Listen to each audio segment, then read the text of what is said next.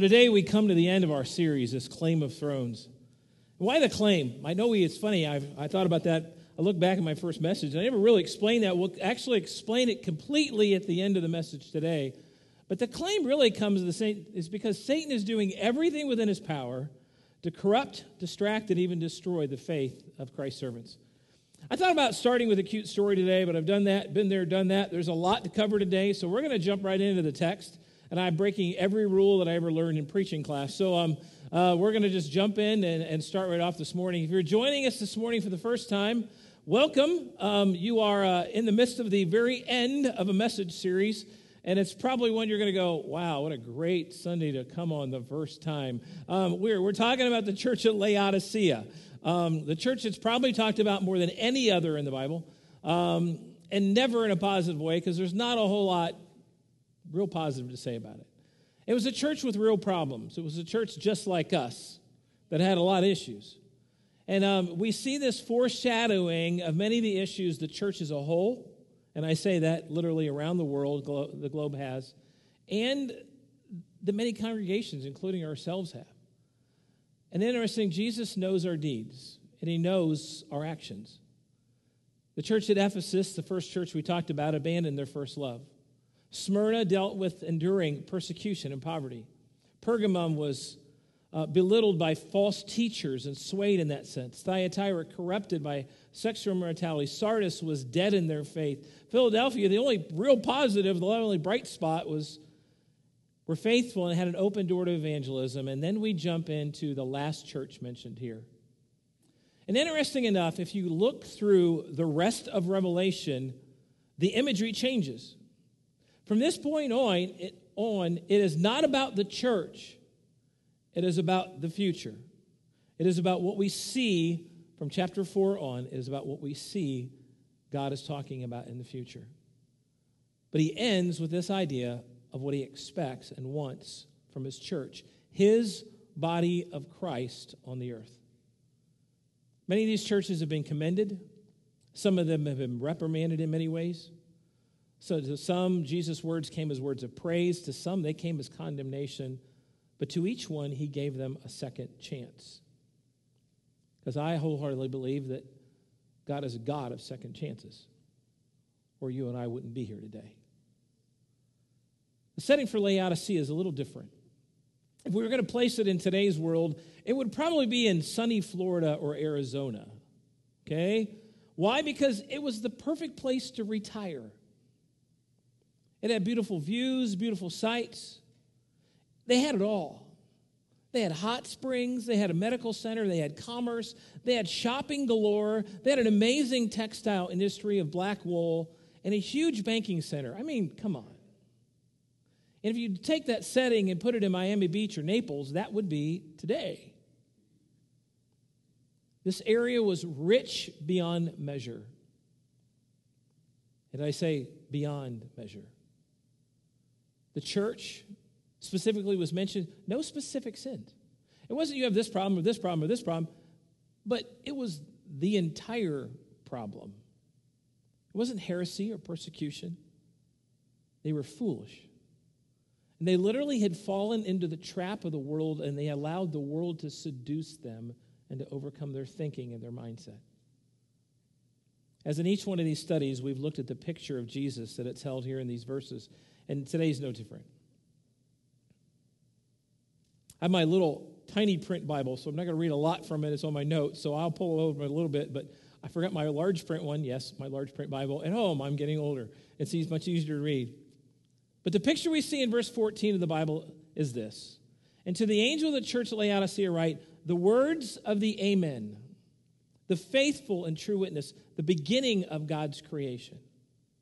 Now, you and I, when we hear the word amen, what do we normally think of? We think of the end of a prayer, right? When we say that, it's an affirmation that what we say, we know will come true. So if you're praying for someone that's sick, praying for someone that's in the hospital, praying for someone who needs help because of distress or grief or emotion, you're praying in a way to God that you affirm that He has heard your prayers and that that will happen, that God will answer. May not happen, it may not answer it in the way you want it to, but he, God will answer your prayers. It's an affirmation. It's an affirmation when you say amen in the middle of a sermon. And you are allowed to say that, by the way, not quietly. Amen. Okay? Okay, you're allowed to say that out loud. It won't make me preach any longer, at least after the first five or six, okay? Um, but you're allowed to say that. Why? Because it's an affirmation to what you hear me say, you hold as true. It's an affirmation. Jesus here is affirming himself. Before he even starts to talk to the last church, he's affirming that what he is about to say is faithful and it's true. He is the faithful and true witness. He is who he says he is. And in Jesus, we can be sure of what we hope for, certain of what we see or we do not see. He never wavers, he never lies. He is the truth. And his truth is the amen, it is final. It is the affirmation of truth.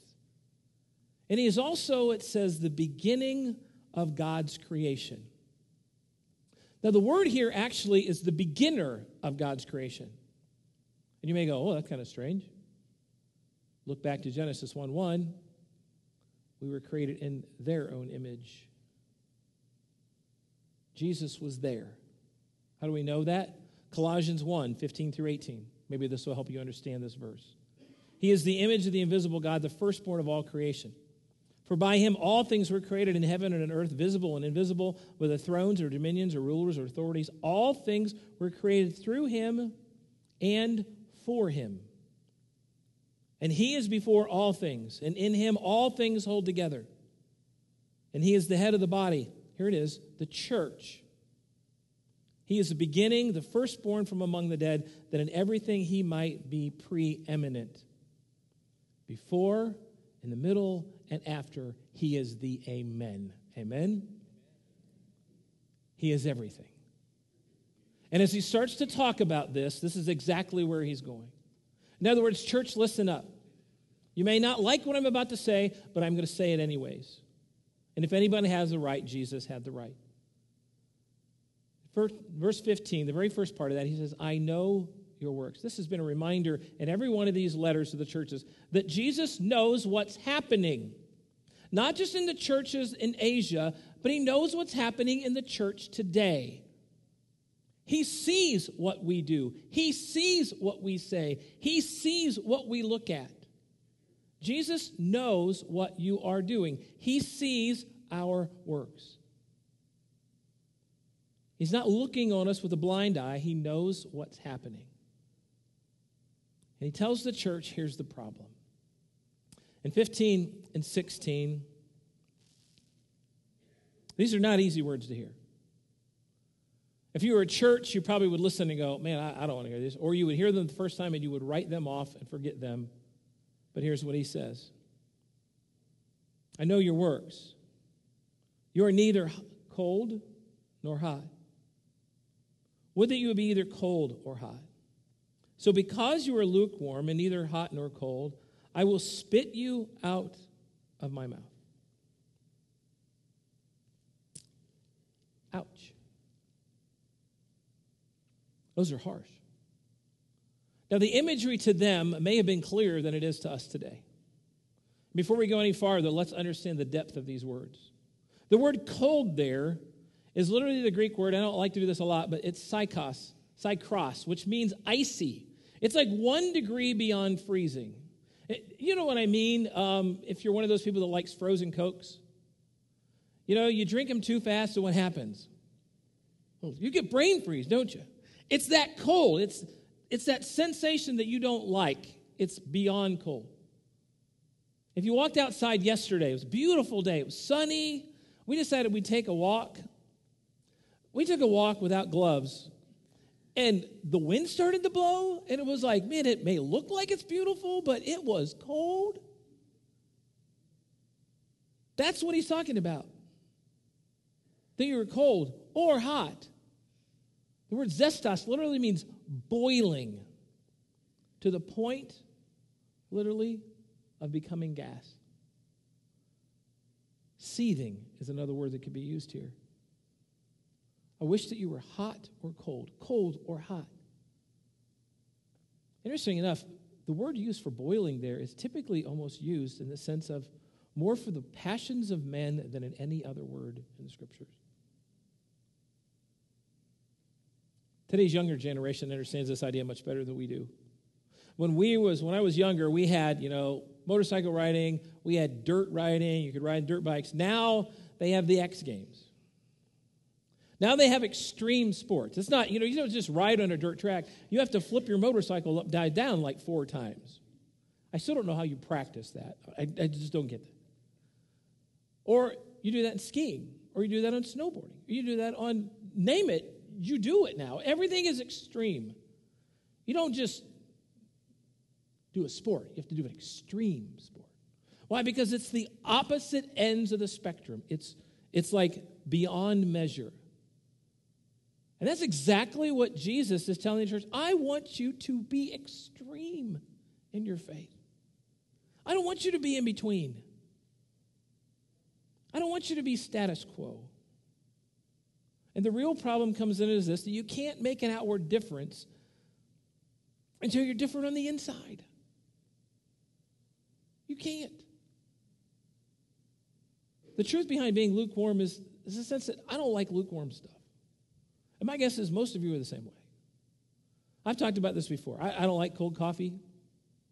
I'll drink it iced now. I have gotten a little bit more sophisticated in my taste buds. Okay?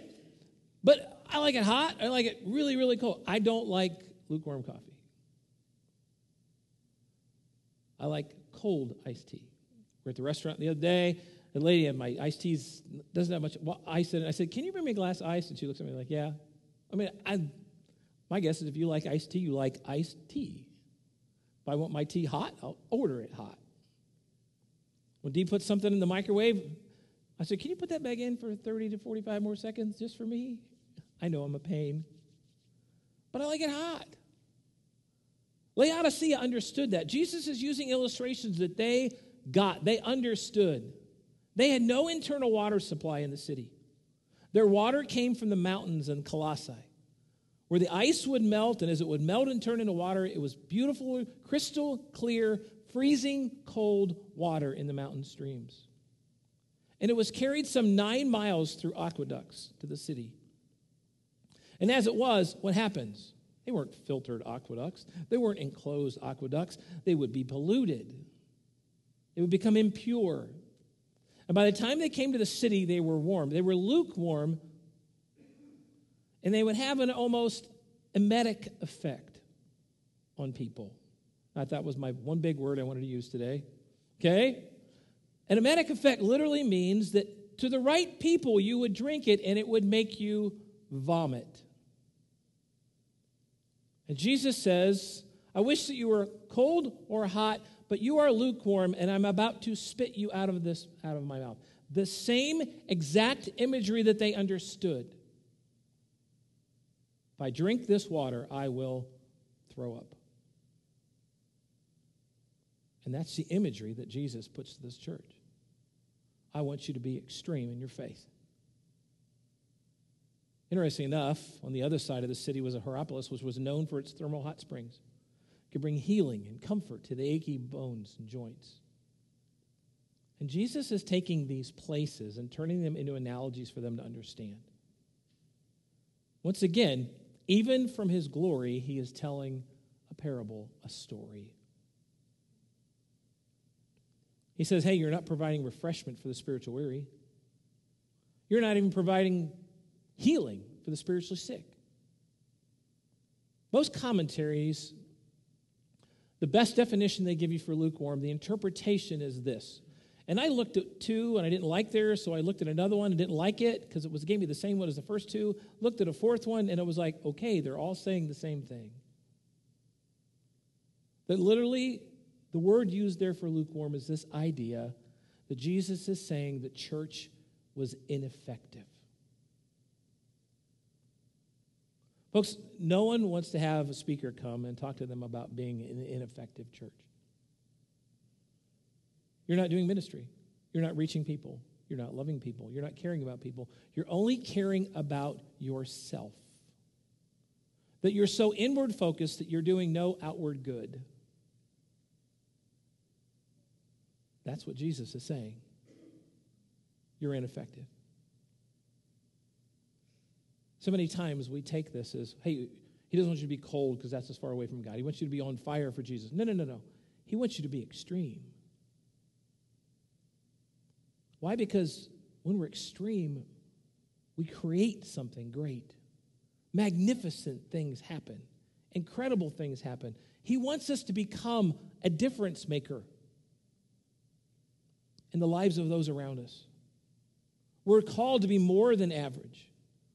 I don't think that Jesus uses analogies because he didn't want to drive home the point. He uses analogies to do just that, to drive home the point. And he calls us to do more than that, to be more than just the people that sit on middle ground. Yes, to bring refreshment, but yes, to bring spiritual healing.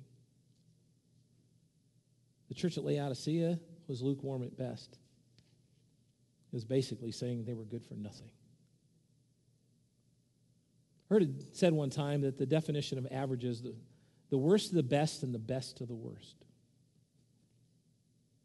That's not where I want to be. I don't think that's where God wants his church to be either. One of my favorite books, and I know Daryl's read it too, is called An Enemy Called Average. It's thin. I may like it because like every chapter is one page. Yes. Okay? read it really quick. I read a whole chapter today in my book. Yeah. okay. All three minutes that it took me to read that. I love that book.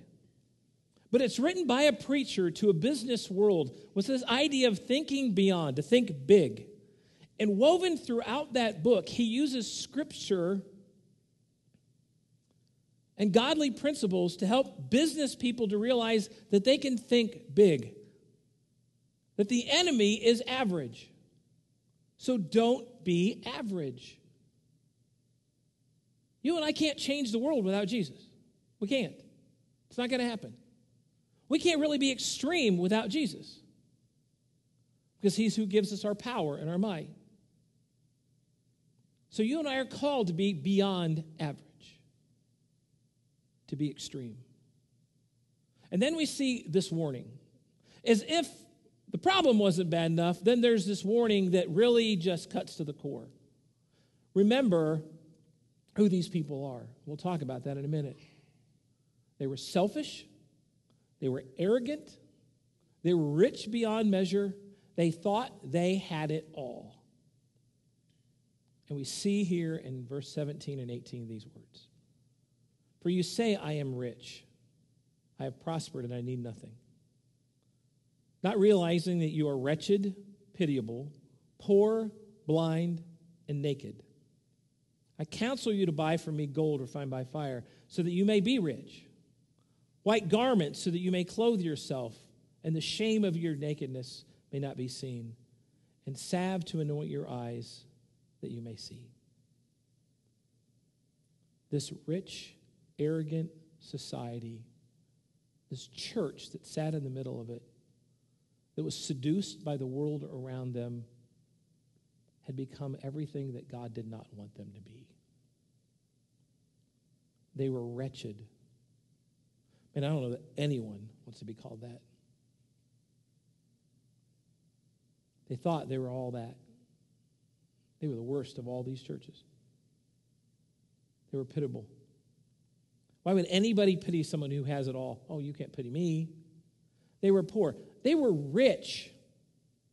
In AD 60, when the town was destroyed, they didn't ask for any help whatsoever to rebuild the city, not from the Romans, not from the Greeks. They had, we have the money, we have the finances, we have the resources, we'll do it ourselves. They had it all. They thought they were rich. Compared to the church at Smyrna, if you remember backing back at that church, that endured persecution and poverty. What does Jesus do in chapter 2, verse 9? He calls them rich. They were blind in the midst of having one of the most renowned medical centers in the middle. They were naked in a land where textiles was the main export. They thought they were special because they had everything. It doesn't matter what they have, it only matters who you are. The church had been literally taken over by these thoughts of the world. As I look at the American church today, I kind of wonder if that's where we are. We think we have it all. We're sending missionaries out in the mission field, we're changing the world. We need to understand that the missionaries outside of this world, the churches outside of this world, look at America as the great, the last great mission field. They are sending missionaries here because they feel that we're so far gone. The church in America needs to do what God wants us to do. We need to be the church that God wants us to be. They'd be refined. They're supposed to buy refined gold. Purified by fire. They're going to go through trials. They're going to go through pain. They're going to go through persecution. They're going to go through service. The only way they could find real riches was to endure poverty. They were finding their wealth in all the wrong places. They were making their investments in all the wrong places instead of investing into the kingdom of God. Jesus said, Don't build up for yourself treasures on earth where moth and rust destroy, but build up for yourself treasures in heaven. He told them to buy white garments. Their main textile in that area was a black wool that could, that could only be found in that area. When it was spun just right, they said it was almost like silk. It was very, very expensive. And they were known for this black wool. And Jesus says, No, no, no, I don't care. You need to buy white garments. Exactly opposite of what they were known for pure, whole, true, symbols of purity like refined gold. To cover their shame, to cover their sinfulness, to cover their nakedness. We're told in Galatians 26 and 27 So in Jesus Christ, you who are all children of God through faith, for all of you who are baptized into Christ have clothed yourself with Christ. With white garments, with purity, you've clothed yourself in Jesus. And then they were to buy salve. You know what the main product of the medical center was? It was salve.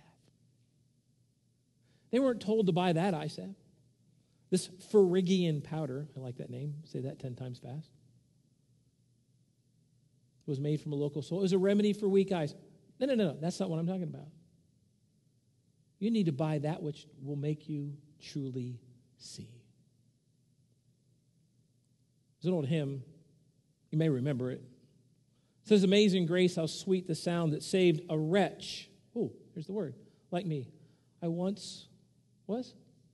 Was lost, but now I'm found, was blind, but now I see.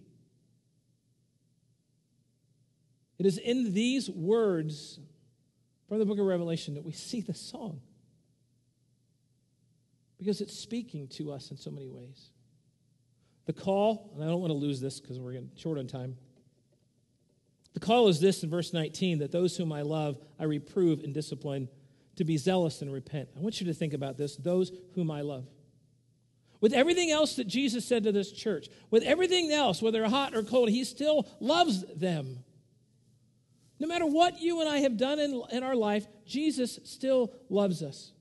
Mark Batterson, in his book, Play the Man, says it this way The reality is this there is nothing you can do to make God love you any more or any less than he already does. God loves you. John 3:16 for God so so that word is so significant because he so loved the world. He didn't give up on us. Yes, he may rebuke us. Yes, he corrects us. But he still loves us in the same way that you love your children. Be zealous and repent. A call to change the heart, what's on the inside. David is an affair with Bathsheba. When confronted by the prophet Nathan, because of his sin, what did he do? He fell to his knees and he repented. Psalm 51, 11 and 12 Cast me not away from your presence, and take not your Holy Spirit from me. Restore unto me the joy of my salvation, and renew a right spirit within me. David beckons to God on his knees, Please restore my heart. And that's exactly what God and what Jesus is calling the church to do to be zealous, to turn away from this indifferency, and to change the world by being extreme, to change the heart. Larry Crabb said it this way one time that the core problem is not that we're too passionate about bad things, but that we're not passionate enough about the good things in life. And I don't want to forget Revelation 3 20 and 21. In the midst of this harsh rebuke, we see probably the most beautiful, the most beautiful invitation ever offered. And I want to make sure you understand this. This is not to the world. This is an invitation to the church. Remember, the letter is written to the church. Jesus says, Behold, I stand at the door and knock. If anyone hears my voice and opens the door, I will come into him and he will eat with me eat with him, and he with me.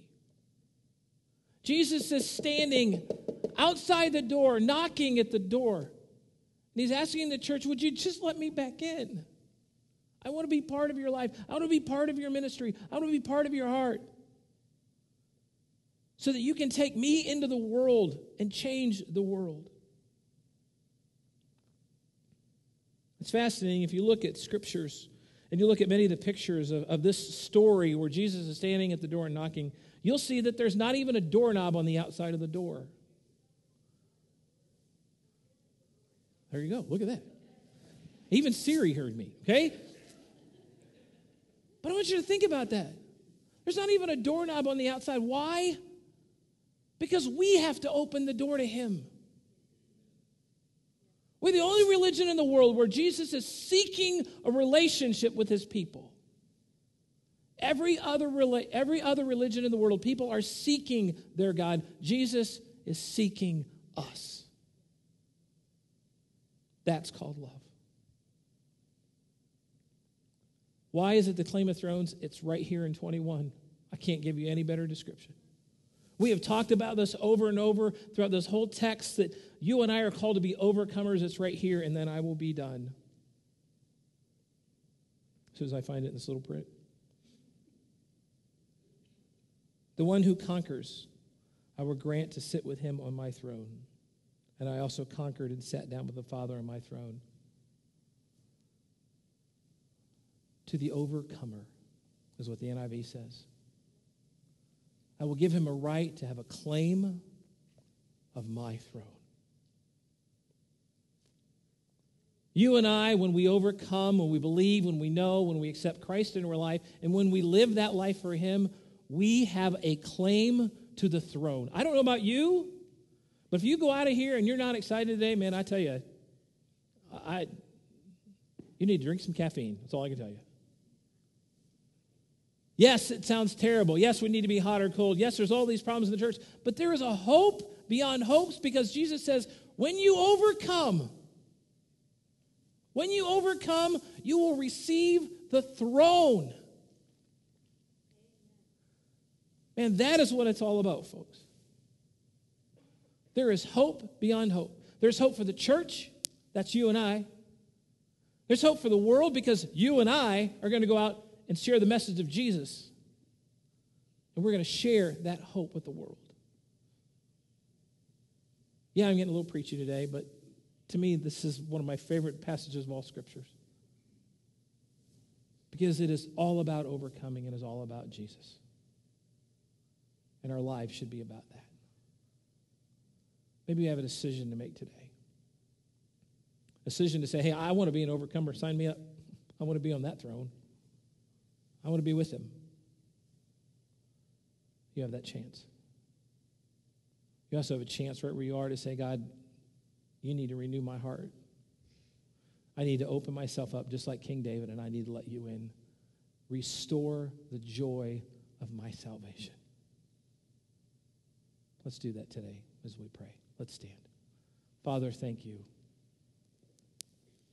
Thank you for who you are. Thank you for what you've done. Thank you for the reminder that you and I are called to love just like you have loved. Help us not to sit in the middle, but to be extreme in our faith, to talk to those who are less fortunate, to talk to those who are very fortunate, to talk to everyone in between, Lord, that we can just share the message of Jesus, the hope that he gives the world. Thank you for this promise. And if we got nothing else out of this whole series, that we can understand this one thing that we can overcome because of you. In your name.